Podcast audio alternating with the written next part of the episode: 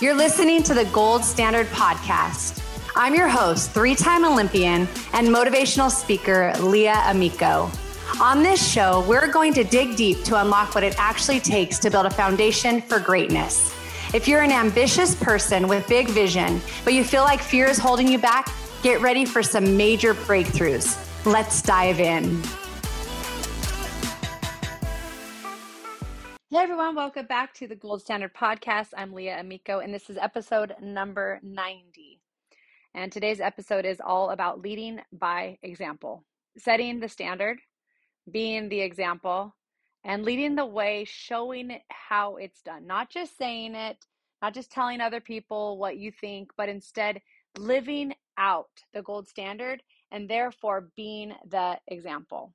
I've had different guests on throughout the last year that have shared their stories, and a number of them that I know personally or have gotten to know um, have faith as their background. And there's a verse that I wanted to share. For me, my faith is so important to me, really a foundation in how I live and who I live for, um, knowing that God has a purpose for my life, and just knowing the value that I hold really helped me in college to just find my identity in him and, and God alone and who he says I am. And it helped me. And now there were times in my sport that I had to, you know, keep telling my myself on those hard days, nope, this is not your identity. On the good days, nope, don't think too highly of yourself. But there is a verse that I love, and it says it was Paul speaking, the Apostle Paul. He's just wrote so much of the New Testament and really was just an has an unbelievable transformation story. If you don't know um, the Bible, ask me about it, write me. I'd love to share that about it because it, it seriously is so powerful. The life of Paul and his example. But one of his verses, it said, imitate me as I imitate Christ. And it always stood out to me because this example was when you show people a better way, then people are going to want to follow it. Now, that you know, there's a lot of people out there that don't th- do things the right way, and that's not who we should be following. There's a lot of people and role models who have a lot of money, who have a lot of fame, that um, really are bad examples, whether it's um, pro athletes or um, singers or actors and actresses, and people who just really have um, what I call just a very low standard, a low um, moral view of things, and and don't have any morals. But when we set this standard of what is good and right and true, then we show how things can be done. And when you live out a standard of trying to be the example and do things in the best possible way, other people can see, other people can hear. It's not just about how you play. You can play great as an athlete and then treat people so poorly. That's not a good example. I actually saw that in practice when I was coaching a team and there were a couple athletes with a lot of talent, but I saw the way they interacted with some of their other teammates. And I saw the stronger personalities really shutting down the ones that weren't as strong in a, in a very negative way. And I was so disappointed because I was like, no, no, no. When you can figure it out, where you can go out and you can be the one uh, putting all the work in, being the example, not only with your attitude, your effort, how you talk, how you treat people, how you respect your coaches if you're an athlete, how you respect those that are under you if you're a leader. That that is the key. Even as parents, right? I think sometimes, you know, for me when I get frustrated and my boys, if they're just being really disobedient, there's so many times that I've said words and I've just regretted them afterwards because it's like, no, no, no, no. I don't care that they're my child and they were totally dis- disobedient. I can still discipline them, but I don't need to go down to a low level in order to do it the wrong way. And I have failed and I am sorry for that. And I've made those mistakes. And you know, I thankfully um, have been able to move past that and learn from those mistakes and, you know, just share that at times with my boys. Just, I'm sorry for doing that, you know? And so, this idea of being the example and and you know an, another word um, or statement that people will say sometimes is be the light and this example is that you know the light helps us to see right when it's dark and you turn on the light it helps you to see everything clearly and so you're not stumbling over things but in the dark you can really stumble right and so you want to be that example. And so I was just thinking about how I had those coaches who led by example.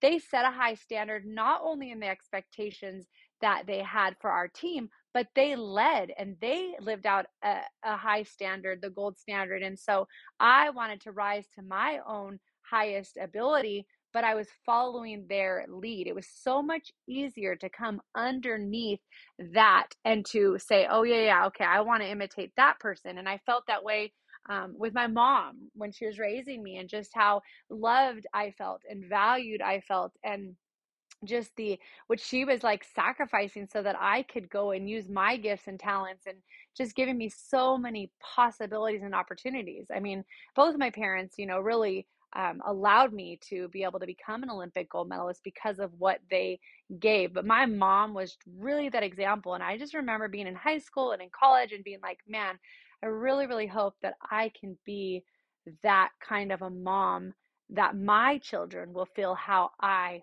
felt again loved and valued and like I mattered and um, and and I didn't have to have all the things that the world offers because I had what mattered most and that was that was this safe place and and that true acceptance. And so I wanted to be able to do that. And then like I said my coaches were that example. And then even some of my teammates. I saw those athletes that I really respected and looked up to. And eventually I found that you know I wanted to find people in my life that lived it out, um, the example, the gold standard in every aspect of their life, not just in a career field. Because there's plenty of people who maybe make a lot of money and they're very successful in what they do, but then maybe their family life, they don't even, it's non existent or it's crumbled and they're part partly to blame for it and there's those you know obviously there's everybody has different circumstances and different situations but the reality is every one of us should say okay how can I attain?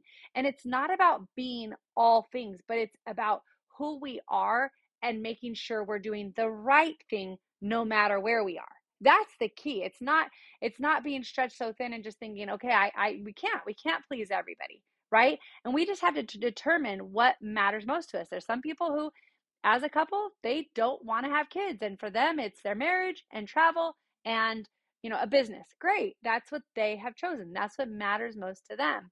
For other people, it's about their family. They're willing to sacrifice and do everything because the true joy is found in giving to their kids and being able to have this family life. And then there's, you know, those that have a mix of that. And so, whatever that is for you, you get to decide what is that gold standard. As an athlete, though, because I know, you know, I learned so much as an athlete, it is about how do I take the field? Do I hustle?